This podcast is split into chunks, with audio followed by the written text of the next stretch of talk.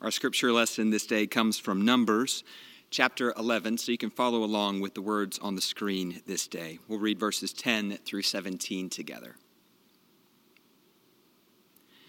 Moses heard the people weeping throughout their families at the entrances of their tents. And then the Lord became very angry, and Moses was displeased. So Moses said to the Lord, Why have you treated your servant so badly? Why have I not found favor in your sight that you lay the burden of all this people on me? Did I conceive all this people? Did I give birth to them that you should say to me, Carry them in your bosom as a nurse carries a sucking child to the land that you promised on oath to their ancestors? Where am I to get meat to give to all this people? For they come weeping to me and say, Give us meat to eat. I am not able to carry all this people alone, for they are too heavy for me. If this is the way you are going to treat me, put me to death at once, if I have found favor in your sight, and do not let me see my misery. So the Lord said to Moses, Gather for me seventy of the elders of Israel, whom you know to be the elders of the people and officers over them and bring them to the tent of meeting, and have them take their place there with you. And I will come down and talk with you there, and I will take some of the Spirit that is on you and put it on them. And they shall bear the burden of the people along with you, so that you will not bear it all by yourself. Friends, this is the word of the Lord. Thanks be to God. So last week we began with the psalmist question, How long? And what we'll find as we make our way through the wilderness is that the wilderness is a place of many questions. Moses has questions in the wilderness. Why have you treated your servant so badly? Why have I not found favor in your sight that you laid the burden of all this people on me? Did I conceive all this people? Did I give birth to them that you should say to me, Carry them in your bosom as a nurse carries a sucking child to the land that you promised an oath to your ancestors? Where am I to get meat to give all this people? Beloved, I, I believe that Moses' questions were honest. They were born of a true place within him. But I want to posit to you this day that Moses was unknowingly living into a toxic myth, one that was pervasive in his time and one that remains that way the myth of rugged individualism. Here's the myth we are supposed to be able to handle the burden of life, and in Moses' case, of leadership, by ourselves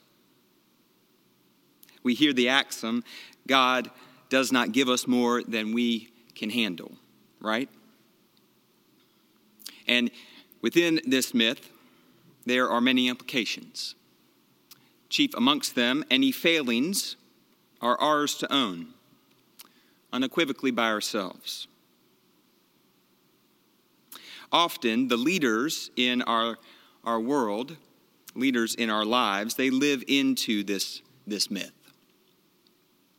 perpetuating it, pretending that they've done what they've done and they've accomplished what they've accomplished all on their own. Beloved, here's the personal and corporate lesson. In the wilderness, you can't go it alone. The truth is that no person is an island. No great accomplishment is achieved alone.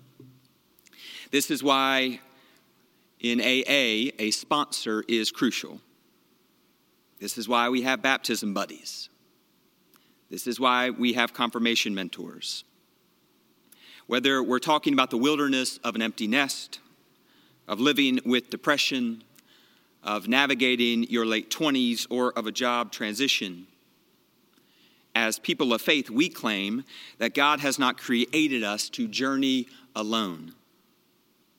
We need people to walk alongside us, and we need to be the people who walk alongside others. My favorite book a couple years ago was a children's book titled The Boy, the Mole, the Fox, and the Horse by Charlie Mackesy. See, these four are traveling together the boy and the mole, the fox and the horse, traveling together what, through what we could certainly call wilderness. Each page comes with a different lesson. One of my favorites is when the boy asks the horse, What is the bravest, most courageous thing you've ever said? Help, the horse replies. The wilderness is a great place to get honest with ourselves and with God. The wilderness is often for us a place to ask the bravest and most courageous thing of the people around us. When Moses is exhausted, when he is angry, he finally decides that he can get honest with God. I can't bear the burden of this people all by myself. Moses is able to ask for help, to then receive help, and later to give help. These are three unique things, beloved. It is one thing for us to ask, it is another for us to set aside the myth and receive the help that is offered. You see, navigating wilderness, as we talked about a few weeks ago, navigating the journey from bondage to liberation, from slavery to freedom, that cannot be an individual effort. It must be collective. Moses couldn't lead the Hebrew people to freedom alone, he needed partners in that work. A couple times a year, I make a trip to Middle Alabama. I go there to meet with some of my dearest friends, to spend the weekend with them. I usually make that trip on a Thursday evening after work. What has happened over the last several years is that as I make my way to that part of Alabama, it is late in the evening. The sky is dark when I drive through Selma, Alabama. The first time I made that trip, I crossed the Edmund Pettus Bridge without noticing what I had just done.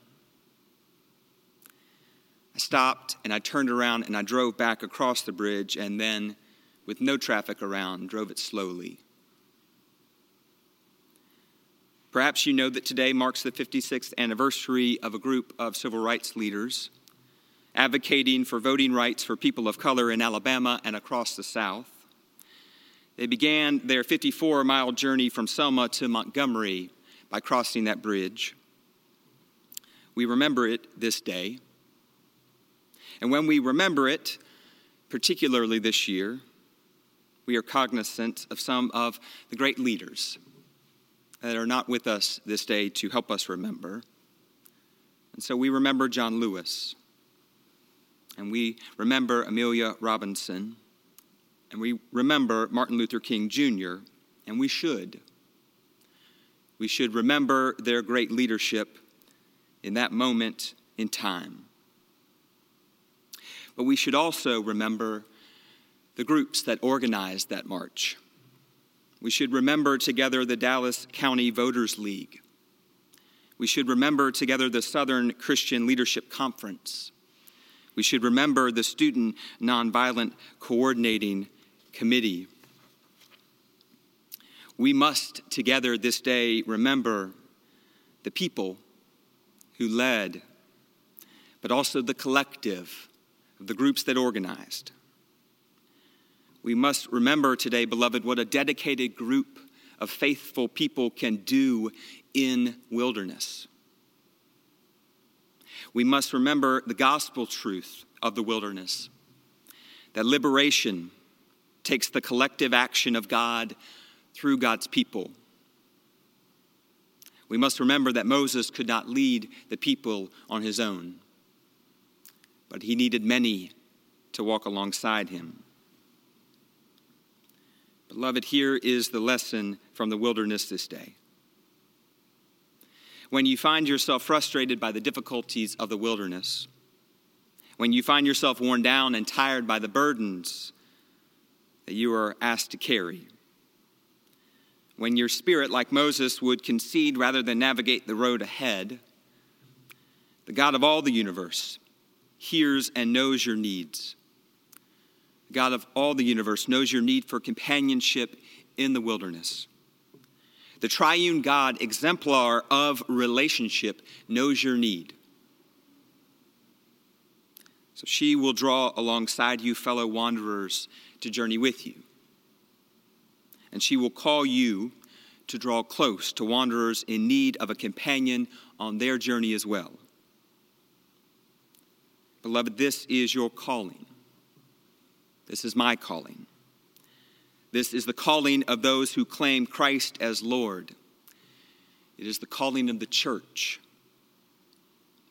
Know this, beloved, throughout your journey, throughout our journey through the wilderness, God will not abandon. The God who heard Moses' brutally honest petition hears ours as well this day. And so, like Moses, may we ask for help. May we receive it. And then may we offer it to another. May you this day, beloved, know divine companionship on your wilderness journey. May you be a companion to another. And may that companionship author liberation. Amen.